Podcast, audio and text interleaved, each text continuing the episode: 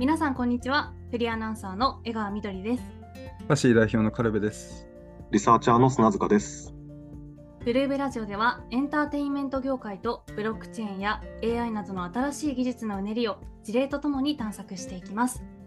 今回のテーマは NFT とファンエンゲージメントですセールスフォースの Web3 事業 NFT 技術を融合させた世界最初のファン参加型 K-POP アイドルtripleS の事例を中心にお話ししていきます。なんか一発目として NFT とファンエンゲージメントっていうテーマで あの話せればなと思ったんですけどなんか砂塚はここら辺注目してるところとかなんかあります？なんか注目してる理由とか、うん、そうですねあの最近あの Amazon も Web3 に参入したりとか結構大手の参入が続いてたんですけど、今回のあのそのセールスフォースの事例がファンとの関わりっていうのはすごくあのうまく言葉にしてるし、事業としてもすごいまとまりそうで、で実例もあってで、えっと、このお話今日できたらなと思って、えー、持ってきました。ありがとうございます。なんか確かに NFT となんかそのファンコミュニティも含めて、もうなんか割と1年ぐらいいろいろな事例が出てきて、ここが筋良さそうだなとか、うん、こうやるとこういうリスクあるよなっていうところもだいぶ見えてきたと思うから、うん、なんかそこら辺も触れながらできればなっていう形で今日2つ清掃すのがすごい面白い。さすが。これすごいですよね。いやすごい、うん、出たのでもこれ先週とか先々週とか本当に直近で、うん、いいタイミングでいいテーマがあったなと。うん、うん、ですねじゃあちょっと簡単にセールスフォースの Web3 事業としてどういうことをやっていくのかをリサーチャーの砂塚さんに話していただいて。じゃあ早速、セールスフォースの紹介です。えっと、今回、セールスフォースが立ち上げたのが、えー、企業向けの NFT 支援プラットフォームのセールスフォース Web3 というものです。で、えっと、セールスフォースは、えっと、企業の顧客管理だったり、営業支援を円滑にする SaaS を提供するアメリカの最大手企業で、えっと、もしかしたらリスナーの皆様の中にも、えっと、お仕事で使っている方もいるのかなと思います。それで、えっと、今回の、えー、Salesforce Web3 プラットフォームは、えー、企業が信頼できる持続可能な方法で NFT を作成、管理、展開できるように支援するサービスを提供します。えっと、企業が簡単に NFT を発行したり、販売したりできるプラットフォームっていうのは結構国内外でも最近特にどんどん増えてきていて、えー、でなんですけど、えっと、この Salesforce の仕組みの強みとしては、えっと、そもそも持っている、えっと、顧客管理システム、うん、たくさんの企業が使っている顧客管理システムと、えっと、この NFT の取り組みを、えー、うまく統合しようということが、えっと、すごく強みかなと。うん、まだ、えっと、公開されてない具体的なことがわからない状況なんですけども、えっと、今まで、えっと、お客さんのメールアドレスで、セールスフォースがお客、えっと、顧客管理をしたり追跡をしていたのと同じように、その NFT を受け取るウォレットアドレスで顧客管理ができるようになるのかなというふうに言われてます。このプラットフォーム結構その今プラットフォームを作ってる会社さんとかはだいぶ戦慄した気がする。まさにだと思います。セールスフォースにやられちゃったらどうしていいか。そうそうね。これどうなんですかね？すでにもうセールスフォース導入されてる？もう当たり前のように使ってる企業さんとかはもうお来たって感じなんですかね？それともえ自分たちできるのかこんなんで対応できるのかなっていう感じなんですかね？気になりますね。多分これ、うん、あの仕組みを見てると多分その企業の側は NFT に使う画像はい、とあの名前だけを提供したらポンと NFT を作れるようになっちゃうかなと思うので、うんうん、おそらくなんですけどなんでまあちょっと試してみようって思ってるとこはこうできるかなと思える内容なのかなと、うん、どちらかというとこうなんかかなり大きい企業さんでブランドとして提供しているようなまあ、ね、飲食であったりとか、うん本当にブランド、まあ、ラグジュアリーなところとか、そういう企業さんとかは多分、おっていう感じ、うん、思ってるのかなっていうふうに思ってて、まあ、他のね、 toB の企業さんとかだとあんまりだと思うんですけど、まあ、 toC でブランド展開してる企業さんにとっては、興味関心の範囲に入ってくるものなんじゃないかなっていうのは思いますね。で、そうですね、このサービスの公開にあたって、こう、セールスフォースのえっと、方に向けていろいろなこうニュースサイトとかがインタビューをしてたんですけど、うん、えっと、面白いことを2つ言ってたので、ここで、えっと、まとめて要約してお伝えします。えー、1つ目、えー、数年前、ブランドは NFT を収益源と考えていましたが、ある程度はまだその通りです。うん、しかし、多くのブランドは個人、コミュニティ、ブランドの興奮を促進し、えー、若い顧客をターゲットにするために単に NFT を無料でプレゼントすることでエンゲージメントとしても見ています。え収益が生まれないとしてもそれが重要なのです。2つ目、暗号ウォレットは新しいクッキーです。えー、最も興味深く力のあることの一つは、えーと、ファーストパーティーのデータにアクセスできるようになることです。えー、クッキーに関する規制が世界的に厳しくなったことで、暗号ウォレットは直接顧客と接触し、そのファーストパーティーのデータにアクセスする本当に強力な手段となりました。そう僕はあのウェブマーケのことをそんなに詳しくなくて、クッキーってどういうもんなのかなっていうのは、そこまでこう語れないんですけど、どうどうですか？どういうものなんだろうっていう。まあ履歴のデータじゃないですけど、えー、とこのユーザーがこのウェブサイトでどういうことをしたのかみたいなところ、まあ、を追うっていうのがまあ基本的にクッキーですけど、まあ、そこで、ね、あのー、規制が厳しくなって、まあ、どこもクッキーを受け入れますか？みたいなこと聞かれてると思いますけど、なんかこう、ウェブマーケティングする上だと、えとこの行動をした人には、例えばメールを送ろうとか、クーポン出そうみたいなところとかは、まあ、やっぱりすごくやってることになると思うんで、まあ、この文脈だと本当に NFT が、まあ、新し暗号ウォレットがまあ新しくそこに取って代わりはしないと思うんですけど、よりこう拡張されたものとして、えー、使えるんじゃないかみたいな、すごい示唆的な話だなっていうのを聞いてて思いましたね。えっと、こういう2つの、えっと、面白いこう発言があったんですけど、えー、こうした考え方を象徴するものとして、えっと、すでに Salesforce Web3 は、えっと、パイロットプログラムを何社かと実施していて、うん、でそのうちの2つの事例を紹介できたらと思います。えー、1つ目は、えー、クラウンロイヤルというウイスキーの会社が行ったチェーン・オブ・グラティテュード、日本語にすると感謝の連鎖という NFT プログラムです。このプログラムでは、クラウンロイヤルが発行した NFT を感謝の意味を込めて他の人にプレゼントしてでその NFT を受け取った人が次の人にプレゼントするという感謝の連鎖をできるだけ長くつなげた人に、えっと、限定のグッズが、えっと、配られるようになってます。うん、そうですね具体例としてイメージしやすいのはあのガラケーの頃に流行ったチェーンメールうん、年年代がちょっとバレちゃいそうなんで。本当に。でも全然わかりますし、ね、でも全然ね意味合いが違ってきますよね。こっちは感謝の連鎖ですから、ね、うん、チームどっちかっていうとよくない感じの。そうですね。内容も多かったと思います。うんでその昔のチェーンメールの頃はあのチェーンメールがどれだけの人にこう回っていったかってあの知るすべは誰も持ってなかったんですけどえっと、これをブロックチェーンを使うことで、えっと、どれだけの人にその NFT が渡っていったかっていうのを、うん、えっと、見えるようになっていてで、ブロックチェーンならではの取り組みだなと思ってます。で、えっと、このチェーン、1つの NFT が渡った数の、えっと、一番多かったものが444。444人にこう1つの NFT が渡っていったということで、でつまりこの1個の NFT で444人の人がこうプログラムに囲われて、でこのプロダクトについて知れたっていうことで、えっと、マーケティングとしてもでブランドイメージの向上にもすごく役に立ったのかなと思います。444が最大だから他のチェーンも含めたらもっと全然上の数。そうですそうです、うん、でも確かこうウェブサイトを見ると444が、えっと、ダントツで多くて次が100とかそのくらいに、うん、まあ、それでもかなりの数の人にただ NFT を配るだけで広がっていったっていうことかなと。うん。全然元でかかってないと言ってもいいよね。そうですね。まあ、追跡するのも結構簡単に組めるツールだと思うので、うん、ほぼノーコストでできるものです、ね。も本当にじゃあ感謝を誰かに伝えようっていうところで渡し続けてたそうです、そうです。あ、そう、これ、それ、あの、面白いところが、あの、この限定グッズをもらえるのは、あの最初に NFT をチェーンを始めた人だけなんですね。2人目以降、442いるんですけど、その2人目以降って何ももらえなくて、うんうん、ただただこう感謝の気持ちを込めて次の人に送っていくっていうふうなことをしてるっていうこと。で、なんかコンセプトとしてもこうやっぱ感謝を伝えるってことで、直接利益がなくてもそれをやっていくっていう行動が見えて、僕はすごい面白いなと思いました。かなりだからあの NFT のこう投機的な部分を排除した設計みたいなところとか思想とかを持ってやってるみたいなところはありますよね。そうですね。うん、じゃあ、えっと、続いて2つ目の事例に移ります。えっと、2つ目は、えオランダのカジュアルアパレルブランドスコッチソーダ社が運営している、えクラブソーダ3.0という NFT コミュニティです。えー、このプログラムでは NFT を持っていることで限定コミュニティに入れて限定イベントや物販への参加のほか同社のオンライン企画に能動的に関わることができます。このプログラムの特徴は NFT をフリーミントつまり無料で手に入れられる形式にしたことです、えー、無料で2022年の9月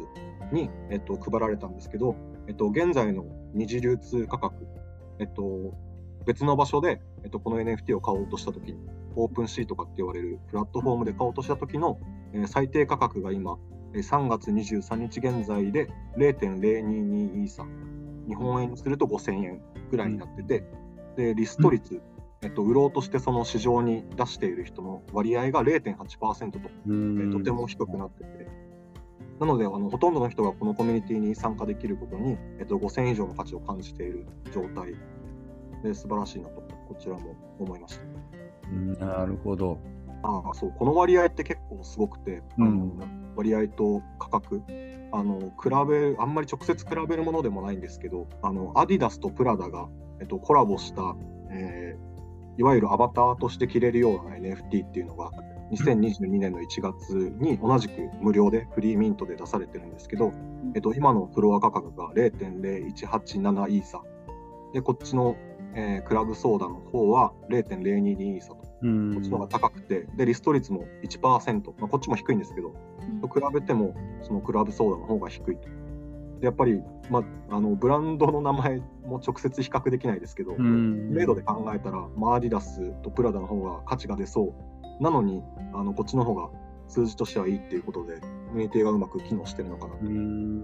コミュニティがうまく機能してる原因とかは何かあったりしますか？あそうですね。いや、僕もそれ、すみません、見ようと思ったんですけど、あの、NFT がないとコミュニティに入れない。あの経費で出していただけたら。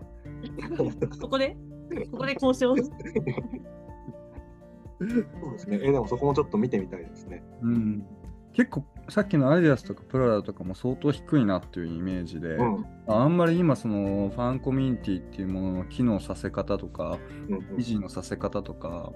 まあ、あとはターゲットがそもそもその人で合ってるんだっけみたいなところってすごくあのディスカッションされてるところかなと思うんですけど、まあ、そこら辺がやっぱうまくいってたとかもあるんですかね？そうですね。うん。なんかこういう会員制のやつにバンバン入って潜入調査みたいなの面白そうですね。そういう邪魔な人がいないから 維持されてるっていう可能性もある。確かに。確かに確かに。やっぱりこういうのってどうしてもその、まああの、限られたコミュニティなので、中の人のいわゆる口コミ的な感じで広まっていくんですよね、うん、きっと。オープンに出てない情報だから。うん、そうですね、うん、私、おすすめもあるんですけど、そもそもあの誰も売らなければ、このリスト率がどんどん下がっていくので、確かに、うん、まあ、でもそれこそツイッターでこのコミュニティやってることみたいなのを持って NFT 持ってる人が発信して、うん、でそこから興味持って買う人っていうのもいるのかなと。結局この結果っていうのはやっぱりそのちゃんとターゲット属性とかファンの人に買ってもらってて、まあ、そこに関して体験を提供できてるみたいなところになった、まあ、やっぱりすごい、まあ、前提として重要だと思うし、うん、まあ、そういう意味で、ね、今回のはしかも無料で渡してるわけだから、うん。と、1つ目の発言で、ブランドは NFT を収益期限と考えてましたかっていうのとは、まあ、割とこう真逆と言ってもいいぐらいの感じの事例になってますよね。うん、えー、先ほどカルベさんがおっしゃっていた、あブランドは NFT を収益収益源とするだけじゃなくあと考えていましたが、えー、それが変わってきているというところは本当に重要なところだと思っていて、えーと特に2022年あのクリプト全体がまだ賑やかだった頃にあのとりあえずあのいろんな IP だったりエンタメ業界でも、えっと、NFT を出すだけ出してでコミュニティを提供しますよみたいなことを、うん、あの言っていてでそこでやっぱり NFT を有料で1万円とか2万円とかで売ってたんですけどそれがやっぱりコミュニティがうまく回らないと。で不満がたまるみたいなことがたくさんあって。で全体としてもこうフリーミントにする方にあのシフトしてきてるのかな。というふうに思います。うん、なんかそう NFT とかを事業で使うことを考えたときにやっぱりなんかいろんなコミュニティに入ってみると正直こう絶対やりたくないなっていうのを感じる。コストがでかいなっていうのを感じるし本当に砂塚もよく言ってるけど、NFT に別にコミュニティ機能があるわけじゃないから、クオリティを担保してるわけじゃないから、まあ別に NFT とコミュニティっていうのは必ずしもマストの関係じゃないっていうのはすごい思いますね。うん。うん、そうですね。この NFT がコミュニティ参加のためのこうパスというか参加権みたいはなるんですけど、本当にそれだけで、その参加した先のコミュニティに特に NFT の機能っていうのは関係ないものなので、うん、いいコミュニティがあればそこにするあの参加権の NFT っていうのはまあもちろん値段も上がりますし、でも別にそれは NFT のおかげで上がったわけじゃなくて、いいコミュニティがあったからっていうことなのかなと。今回その無料で配るとかフリーミントみたいな式で、一番すごいそのクッキーの話とかも含めて、あのディズニーの誕生日シールの話が思い浮かんで、うん、あれもすごいマーケティング効果すごいんだろうなって思ってて、まああの、誕生日シールを渡すことによって、こう、刻印というかね、あの、配布して、えー、刻印をつけて、刻印って言い方よくないかな。まあいいや、刻印をつけて、あの、その人が、まあ、誕生日おめでとうっていうサービスをすることができるんですけど、まあ、あれ多分すごい売り上げに貢献してるなと思ってて、まあ、誕生日っていう財布の紐が緩むタイミングで集客ができて、特別なサービスを提供、ただし元ではかからないみたいな。なんかそこら辺の動きが今のフリーミントの動きに結構なんかイメージ近いなというふうに思ってて、まあその収益源に考えてる人たちとかはその誕生日シールを1万円とかで販売してたりとか、なんか全く関係ないあのユーティリティをプレゼントして、いやこんなんじゃねえわみたいな感じでなんか炎上したりとか、その誕生日シール自体の価値も毀損しちゃうみたいなところとかがすごいあるから、まあなんかやっぱり、うん、なんかフリーミント式はすごい自分は賛成派。うん。うん、そうですね、多分あのこう NFT を販売してコミュニティに参加する権利を売るっていうよりかは、えっと、無料で NFT を配るとファンの人たちがそれぞれみんな広告塔になってくれる。みたいな捉え方の方がいいのかなと。それこそディズニーのやつはそうですよね。うん、配ると、うん、広告塔にその人がなってくれると。うん。結構あれもシェアされるし、なんか大事に残してる人とかもいるし、結構家族のアルバムに飾ったりとかね、してる人もいるらしいんで、ちょっと自分はあんまりされたことないんでわかんないですけど。あれつけて歩くと、キャストの皆さんがね、全員、あ、誕生日ですおめでとうございますとか、うん、必ず声かけてくれるんで、逆にね、後半恥ずかしくてちょっと隠すとかね、言われすぎて、ああみたいな。すごいいいポジティブなあの取り組みでで別にそれも選べるわけじゃないですか、シールもらわなくてもいいけど、うん、あえてこう自分からキャストさんに声をかけに行ってこう無料でもらえるっていうのがシールですもんね。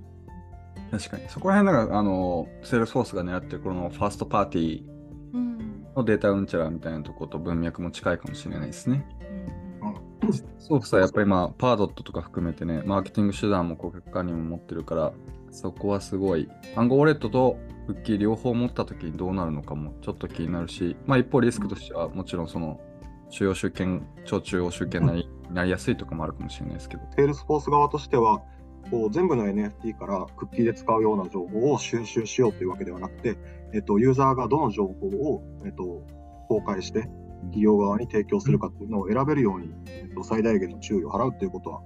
言っていました。ただそこをどうやるのかがすごい難しいなと思って、その NFT 自体はもうウォレットに配られてしまって、それをあの隠す術はないんですよね。だから、うん、どうどうやるんだろうっていうのはちょっと疑問なんですけど。うん。まあ、でも一応そういう方向性では動く。うん、そうですね。うん。それこそさっきのね、誕生日シールを隠すみたいな話に近い。うん、うん、そうですね。あの、例えばももらっても貼らないっていう選択肢があるみたいな感じですね。うんみたいなのといろんな選択肢が出てくるのかなと思います。それの本当にクッキーのその現実世界の拡張じゃないけど、そのオフラインの動きも、まあ、うん、今よりもいいクッキーの概念として、まあ、新たに誕生するっていうのは、まあ、かなり、うん、残すもんね。そうですね。それこそ例えばイベントとかライブに参加したときに、あの参加記念 NFT を発行すると、それがクッキーとして機能することになる。うん、うん。今までインターネット上の活動しか扱えなかったクッキーが現実世界の活動も紐付けるっていうことができるようになってすごくあの幅が広がるうん。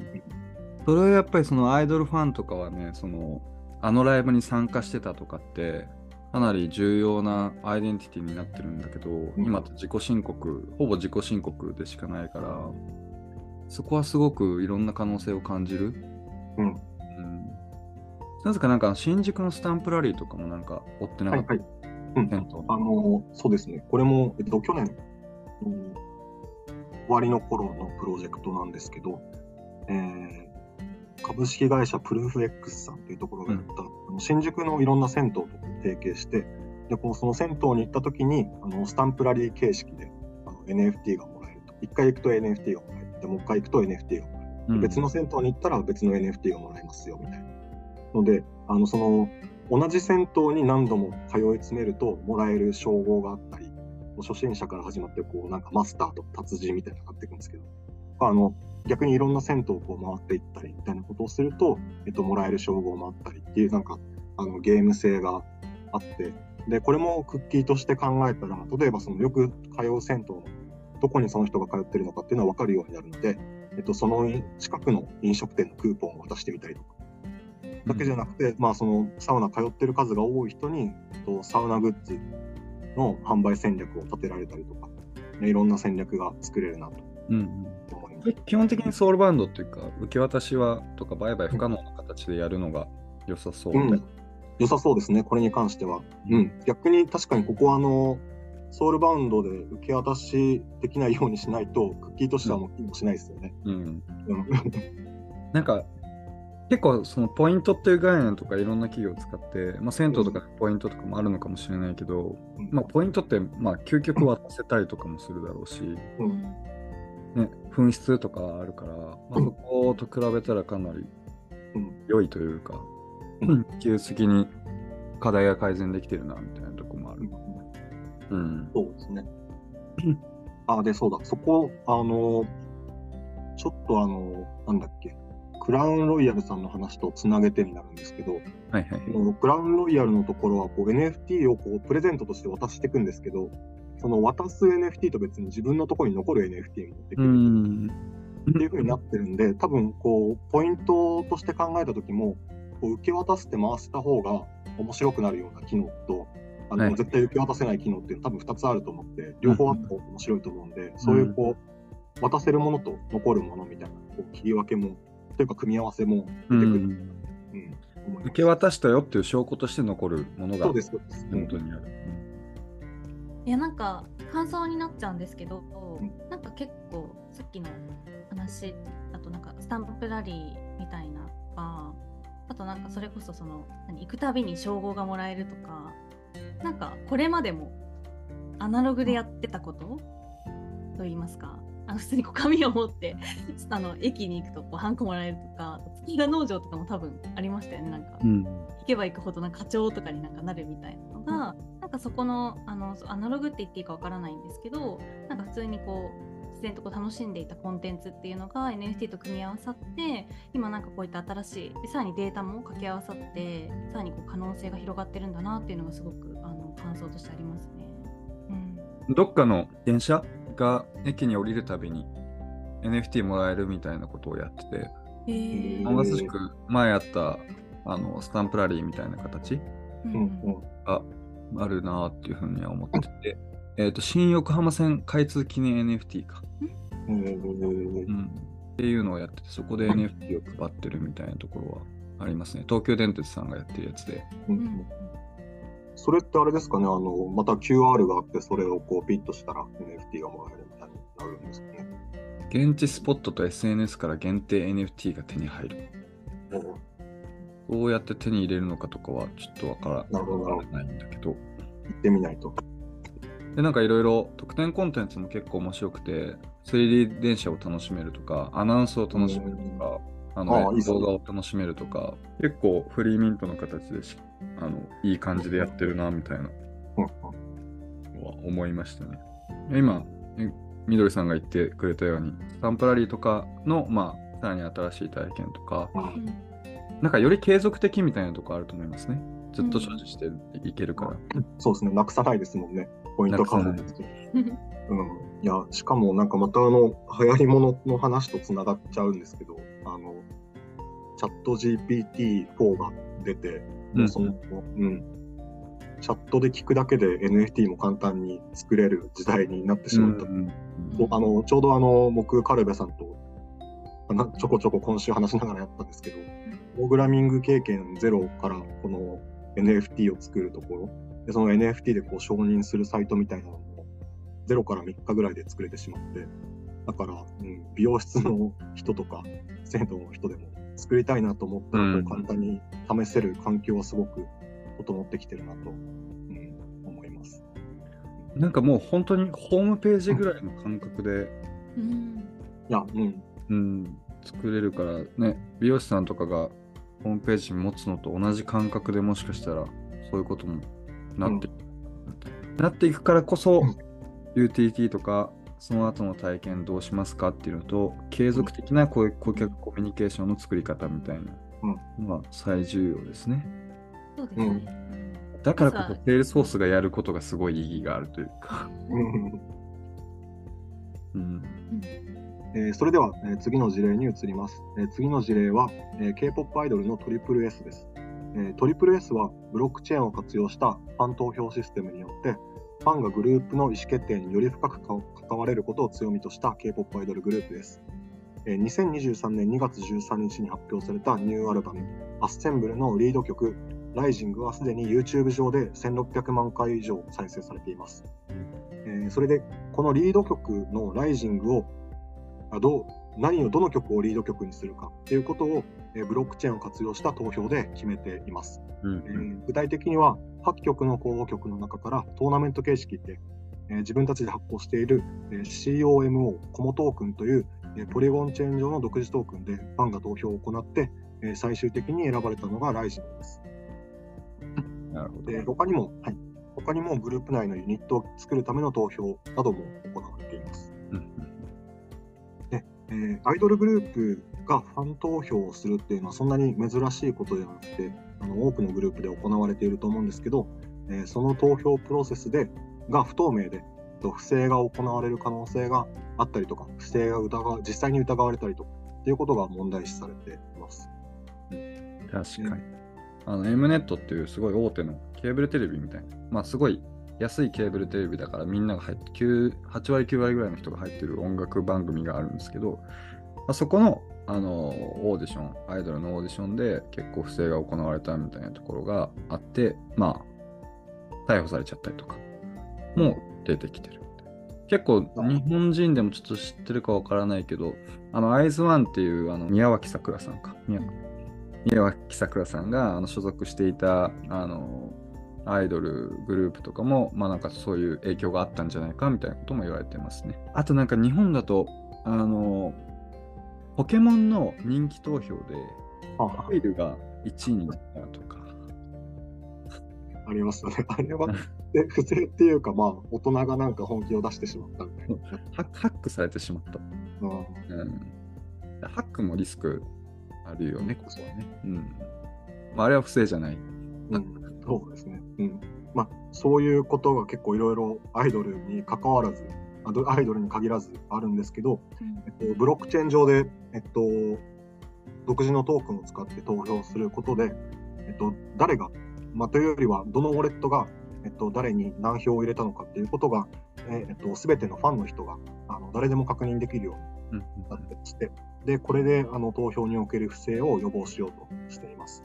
それで実際にこうファンの有志の方でこう技術のある方が、えっと、Dune っていうサービスを使ってえっと、実際にどのくらいのコモトークンが発行されているのかとか、うん、えっと、随時どこに誰が投票したのかみたいなことを、えっと、一目で分かるまとめを作っていたりします。でこれまではやっぱりどういうふうにしてもシステム上運営側が報告する数字、うん、リアルタイムに報告されたとしてもその数字に頼るしかなかったんですけど、えっと、このブロックチェーンを使うことでファン自身が直接投票数を確認できるっていうのは結構大きな進歩というか変化画期的。うん。です。と思っています。それで。の方って、あの、はい、本当にあのあったら便利じゃんっていう気持ちでこう作ったってことですよね。あありがとうございます。えっと、このえっと、Dune っていうのが、はい、えー、なんて言えばいいんですかね、こうブロックチェーン上にあるいろんなデータを、みんなが見やすくまとめましょうっていうサービスなんですけど、うんうんうん、でいろいろこう目的を持って、今回だったらこのコモトークンの利用他のだったらこの NFT の売り上げとかっていうのなんですけど、うん、えっと、こう無料で公開する情報と有料で公開する情報を分けられたりするんです。ね。なので、そのこのコモトークンの分析自体は、えっと、無料で出してるんですけど、うん、あこの人はすごい優秀な分析者だっていうふうになると、じゃあこの人がやってる有料のものっていうのは、有料のデータベースでどうなってるんだと思って、そっちに流れるっていう人もいるんで、うん、そのまあファンの愛だけでできてるかって言われると分かんないんですけど、うん、うんなるほど、なるほど。そうですね。で、みんながこれをまたね、見てるってことですもんね。そうです、そうです。すごい。ありがとうございます。ありがとう。この、いや、ドゥーンも面白いので、うん、このリンクを貼っておくので、あの、ぜひ見てみてください。えっ、と、じゃあ続いて、えっ、ー、と、この投票のプロセスに参加するには、えコスモザオリジンというモバイルアプリを使います。とこれは、えっ、と、Google ストアでも、Google ストアでもあの手に入るもので、ぜひ見ていただければと思うんですけど、えっと、このアプリ上で、えクレジットカード決済などで、えっと、それぞれのメンバーの写真入りのデジタルカードを1枚3ドルで購入できて、でこれを購入すると投投票用のコモトークンがもらえるようになっています。うん、でこのデジタルカードだけではなくて、えっと、物理カード、あの普通の、うん、ポケモンカードとか遊戯王カード、ああいうカードも、えっと、販売していてでそれを買ってそのカード自体をアプリでスキャンするとそれもこうデジタルカードとしてアプリの中で管理できたりもします。で、えっと、この同じアプリの中で、えー、コモトークンを消費して、えっと、投票に参加することができます。まあ、1コモトークン1票みたいな感じです。うん、うん、で、このアプリは本当にブロックチェーンの知識が一切なくても利用できるようになっていて、で、ファンがブロックチェーンに関わる参入障壁を大幅に下げています。うんでこの具体的な数字を見ると分かりやすいんですけど、えっと、公式ツイッターのフォロワーが今7万2000人、でインスタグラムが10万9000人なんですけど、えっと、この NFT を持っているデジタルカードですね、を持っている、えっと、ウォレットの数っていうのが3万6090っていうになっていて、でまあ、ツイッターのフォロワーの半分がこの NFT を持っている。インスタグラムで見たらまあ3分の1ぐらい。ということで、本当に多くのファンが NFT を持っていて、でこの参入障壁の課題がえー、解決されているなと感じます。で、あの同じファンの人が複数のウォレットを使って、複数のこのアプリのアカウントを使ったりして、っていうことも考えられるので、この数字をそのまま鵜呑みにすることはできないんですけど、あのそれでもあのブロックチェーン業界でよく問題視されるマスアダプションとかって言われる、うん、うん、えっと、ブロックチェーンの知識がない人がどうやったら参加できるか、どうやって参加を促すかみたいなことのえっと、一つの解決策として挙げられるのかなと思ってます。で、ブロックチェーンと、えっと、ファンが投票する、ファン投票の仕組みっていうのはすごく親和性が高いので、えっと、今後アイドルだったり、例えば漫画のキャラクターの人気投票とかで、まあ、いろんな業界で、えっと、オンチェーン投票、ブロックチェーンを使った投票っていうのが進んでいったらいいなと思っています。ありがとうございます。はい、なんか、トリプルエプスは自分も調べてみて、すごく、あのファンの熱量の集中のさせ方がうまいなみたいなことをすごく思って、なんか本当にアイドルって激しい、推し活が激しいところなんで、熱量が間違った方向に進んでしまったりとか、こう先導する方がいて、まあ例えばだけど、活動がずっと続かないから、活動をずっとやっていないのに CM とかに出たりとかすると、その CM にこう熱が向いてしまってあんまり良くない。不買運動を起こしたりとかも、そういう結構事例とかもあったりするんで、そのファンの熱量の矛先、まあ、向かう先みたいなところのディレクションをしっかりしてるっていうのと、まあ、しっかりなんかこう、うん、トリプル S が広がっていったりとか、なんか売り上げが上がるみたいな方向づけをしてるのが、めちゃめちゃ秀逸な点かなっていうのは、めちゃめちゃ思いましたね。うんまあ、BTS とかはよくそのファンダムというか、ファンの力でもうすごく大きく影響して、あれだけ有名になったっていうところもあるんですけど、まあ、とはいえその熱量も分散してたはずだし、そこはなんか一緒にあの事務所と一緒にやってるみたいなところとしては、すごく初動が早くて成功事例と言ってもいいんじゃないかなっていうのは、すすごく思いましたね。これ普通のアイドルグループっていうとあれですけど、こう一般的にとか平均的にはどのくらいの頻度で投票してたりとかっていうのが普通なんですかね？いや、普通は全然投票はそんなに多くないはず。うん、っていうのも、えっと、基本的に固定、メンバーが固定のアイドルとかでやっぱり人気投票とかってできないし、えっと、どこまでそのファンに権限を持ってもらうのかってすごく難しいところで、で今回だとそのあのファンの方々に権限を持ってもらう範囲もめちゃめちゃ多分秀逸で、うん。ディメンションっていうそのユニットを、ユニット、本家じゃなくてユニットを作れるっていったところとか、まあそのタイトル曲の名前とか、そのアイドルの本質的な価値とかパフォーマンスには関係ないところだけど、十分にこう、寄与できてるみたいなとこ、そこのライン作りってすごく難しいと思うんだけど、そこはまずすごい秀逸だなと思いましたっていうのと、そう、まあだからこそあんまりその、通常のって言うとあれだけど、そのアイドルとかも、なんかこう記念の時とかしかやっぱりその何か投票とか起こらなかったりとか、まあライブの曲をなんか投票で決めますみたいなところは結構多かったりする。ですけど、結構やっぱりこれまで限定的だったっていうのが正直なところ。うん、まあつまりファンのこう、えー寄与できる部分が限定的だったからこそ、どっか違うところに熱量が向いちゃうっていうのもあったと思うし。うん、かな。乃木坂とかだと多分ライブの曲を人気曲でとか、まあこれはアーティストとかもやってると思うんですけど、まあ、そういうところは結構限定的だったかなとは思いますね。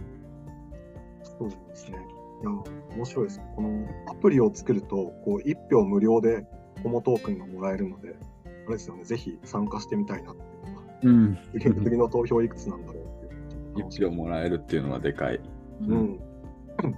そこで1票試してみたら、またあれですもんね、参加ができて、もっとするんでしょうね。そうだからうまい、すごい普通にううまい使い方してるうなんって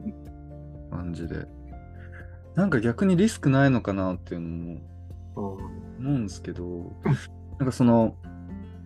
どうしてもこうこれまですごく成功してきたアーティストとかって、ある意味その世界、その時のご時世だとなかなかやらないようなこととか、なかなか言えないようなメッセージとかを使って、あの、なんかこう、注目されてきたみたいなところがある一方で、多分このやり方だと、本当に小さなファンから育てて、どちらかというと、まあそれは正しいと思う、正しいとも言えると思うんですけど、アイドルの人たちもファンの方向をほぼ向いて仕事することになると思うから、そこのこう差、世界のいろんな人に向けて活動するか、本当にファンだけに向いて仕事するのかみたいなところの違いみたいなとこはどう出てくるのかなっていうのはちょっと楽しみなポイント。で、多分収益考えると正解だと思うああ、う。うん。その小さくコアなファンを囲った方が。かかった方がお金にも絶対になるから、うん、そこのバランスの取り方を今後どういうふうにやっていくかっていうのは、うん、注目ですね。アイドルの方たちもでも人間ですからね。そのココアなファンの人たちの判断にずっと従ってられるのかなとかも。うん、うんいや、それはすっごいあって、なんかもはや、なんかね、これもリスクの一つとして、うん。人間というよりはディズニーのキャラクターとして扱っとしても見えるようなぐらいのこうタレントっていうかは IP みたいな感じの扱い方になりかねないなっていうのはすごいありますし、うん、そこの感情労確か感情労働みたいな表現をしたと思うんですけど、その感情労働による本人の疲弊とかはめちゃめちゃありますよね。確かに。うんまあ、実際ね、韓国だとその AI とかバーチャルでアイドルを作るみたいな試みもあるから、もうそっち側にちょっと寄ってってるっていうか、ね、人間としてどこまでこう、権利が担保されるのか問題はちょっと出てきそう。うん。うん、それはそれで楽しそうですね。どうどうなっていくのかどうなっていくのか。うん。今後もやっぱり今回のこのトリプル S の取り組みは結構なんだろうな画期的というか今で言うとまだまだ新しい取り組みだと思うんですけどそれこそ増えていくんですかねこういうあの活用したでファンの方にもかなり参加していただいて、うん。まあ、今回はあの曲とかメンバーとかだと思うんですけどなんかもっとそれが本当はもうファンはこう介入できなかったところまで入ってくるのかとか、とアイドルの対象もですよねなんかファン層とやっぱ合ってる世代のところから行ったと思うんですけどそうじゃないところにも広がるのかとか。うん難しいな。どうなんだうん日本にも来ますか？うんでもあれですね、そもそもこのトリプル S は日本にも拠点あるんです日本にも拠点がある。量量があるみたいな。そう。ええかあそうなんですねそうそうらしいです。どこどこにあるんだで、日本人も所属してる、うん2名所属してる。うんまあ、これからもっと増えるのかもしれないですけど。うんうん。そうですね。あ、でもこの、こうこういう投票プロセスを他のところも導入できるかっていうことに関しては、このトリプル S の運営会社のモッドハウスかなっていう企業がそもそもこの、あ、えっ、と、アプリとは別にグラビティっていううんこのブロックチェーンで投票上で投票するためのこうルールというプロトコルっていうものをまた別で持っているので、まあその他のアイドルがこのグラビティを使って同じように投票したりみたいなことができるはずなので、技術的にはすごくやりやすくなってきてる。先人切ってくれる人がいて、うんうんうんやれはする。で、やりたいかどうかですよね。僕そこはちょっとアイドル周りのうん動きがあんまりわかんなくて、どうなんですかね。いやでもうん、やりたいと思いますね。うん、その日本のアイドルも別にそのメディアに出れるような人たちだけじゃないから、まあ、8割は、ね、そのライブアイドルって言われる形で、うん。まあ、活動してるんで、まあ、その人たちにとっては多分新たな手段に絶対になっていくみたいなところはあると思います。ただトリプル S はやっぱりすごいコミット力半端ないなっていうのは思う。その YouTube の撮り方とかもそうだし、すごくプロセスエコノミー考えてちゃんといろんなプロセスを見せてるみたいなのがあって、で多分日本のアイドルとか、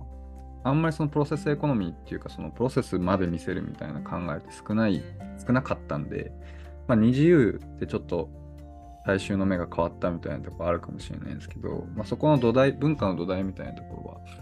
どうなるかみたいなところありますけど、まあ、だからこそ多分ライブアイドルのところの領域は、あの、結構そういう形に近いから相性がいい。うん。ただコミットできるかどうか。なるほど。ラライブアイドルって大体どのくらいのこうなんていうんですか固定ファンというかがいるんですか？100, 100人とかですか？えーいやいや、あうーえっと、検索して例えば、まとめとかに出てくる人たちとかだと、多分1回のライブで、まあ、何千人は埋まるかな感じ。でもっと小さいところとか、もっともっともっともっと小さいし。うん。そうでなんか、うん、数数千の規模なら大丈夫そうな気がするんですけど、ファンが数百人のところでこのお金で投票権を買うシステムをやると、結構地獄絵図だなうんと思って。めちゃめちゃ集中したりとかね。確かにそう権限の範囲っていう意味ところはちゃんと設計しないとできない。うんうん。かな、うん。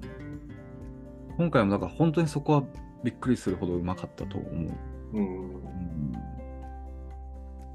ね。その投票型の弊害としてその民主主義的に決まりすぎて何も尖りがないとかうん作品としての尖りがなくなるみたいなところは多分ずっと言われてると思うんですけど、うんそこが影響しない範囲でしっかりやってるなっていうのはめちゃめちゃびっくり、拠点ですね。日本のライブアイドルでちょっと今から来そうだなみたいなところはやってみたらすごくいいんじゃないかなっていう感じ。最近結構、取り組みうん、あ取り組みでそれこそ注目されそうですよね。え、取り組みでこんな面白いことやってるんだっていう。やっぱりどうしてもアイドルって何かしらこう露出があって興味持つっていうのがこれまでだったと思うんですけど、それこそこういう新しい技術を組み合わせて、それをやってるアイドルって一体どんな存在なんだろうっていうのも出てきそうですね。確かに、そうなんですよ。結局なんか、あの、今もそのファンコミュニティとかっていう形でいろんなサービスとか出てるんですけど、まあそういうのも結構アイドルとかもやってて、まあなんか送られてなんか何ポイントかもらえたりとか、まあなんかこう、定期的に何ポイントかもらえるとか、月月額500円ぐらいで何ポイントかもらえて、で、YouTube 再生したら1ポイントもらえますみたいな、まあ、そういう仕組みとかをもう結構あったりとかしてやってるアイドルとかもあるんですけど、結局ファンがめちゃめちゃテイテイカーになりがち、ずっと何か価値を受け取り続けるだけの様相になってて、ギバーにはなかなかならないみたいな感じもあるんですけど、まあ、トリプル S とかだとね、そのギバーにもなり得るというか、何か制作物に寄与してるみたいなところだとギバーとも言えると思うから、ギバーがいないと結局広がったりとかしないみたいなところもあると思うんで、なんかそういったファンコミュニティに比べてめちゃめちゃ売り上げとか事業インパクトがあるモデルがこの形だなって思いますね。ちょっとギリギリの発言ですけど。うん、あとこう一個あの成功要因の一つだなと思うのがあのグループ立ち上げ当初からブロックチェーンを使いますよっていうことを言ってたっていうのがあると思うので。あそうなんですね。うんそもそもこのモッドハウスっていうのがそのブロックチェーンを組み合わせたアイドルグループ、アイドルに限らずエンターテインメントっていうことだったので、うん、あの今あるアイドルグループにこれを入れていこうとすると結構抵抗はすごいと思って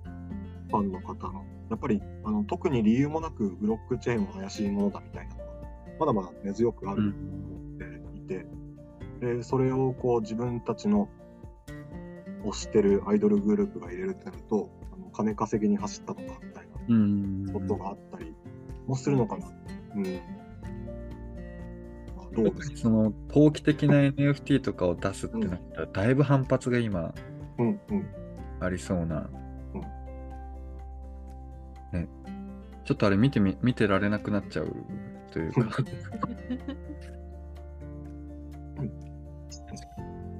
あそうそこもあのトリプル S うまくやってるなと思ってあの常にアプリ上でこう3ドルで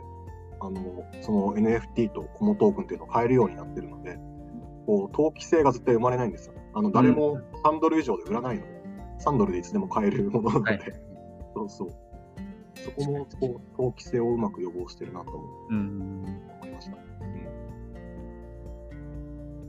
今回の話、2つともたまたまそのいかに投機性を排除するかみたいな、うん、ここにも近いのかもしれない。うん、投機は投機で面白いんですけどね、うん、やるには。まあ、それを使って、だからファンエンゲージメントを上げましょうとか、うん、そういう文脈ではやらない方がいいけど。うん、アートとかだとね、投機的なものと言えるかもしれないし。うん。うん、はい。まあなんか、まとめるとなので、すごく今回の2つは、あのまあ、いかにこう投機性を排除できるかみたいなところとか、が中心だったかなというふうに思ってて、まあ、もちろん投機性があるものは、えー、あるものでいいかなと思うんですけど、そこをまあファンエンゲージメントとか、ファンとのコミュニケーションっていったところで使うと、まあ、結構リスクが大きいのかなっていうのは思いますね。はい、やっぱり NFT、まあ、こういったふうに NFT とかブロックチェーンを使うときに、なんかそこの後にあるコミュニケーションというか、まあ、しっかりその投票で何かを決定してもらいますよもそうですし、まあ、感謝の連鎖とかもそうですし、えー、優れたコミュニティだと、その、こういうコミュニティコミュニケーションがあるから多分優れたコミュニティっていう風になると思うんですけど、まあ、そこのやる気があるのかっていうのと、まあ、準備があるのかっていうのはすごく重要になってくると思いますし、まあ、そこのコミュニケーションをこう担保する技術としての、まあ、NFT とかブロックチェーンということだと思うので、まあ、そういったところの設計はすごく重要になっていくんじゃないかなというふうに思います。はい。はい。ということで、今回は NFT とファンエンゲージメントについてお送りしました。また次回お会いしましょう。さようなら。さようなら。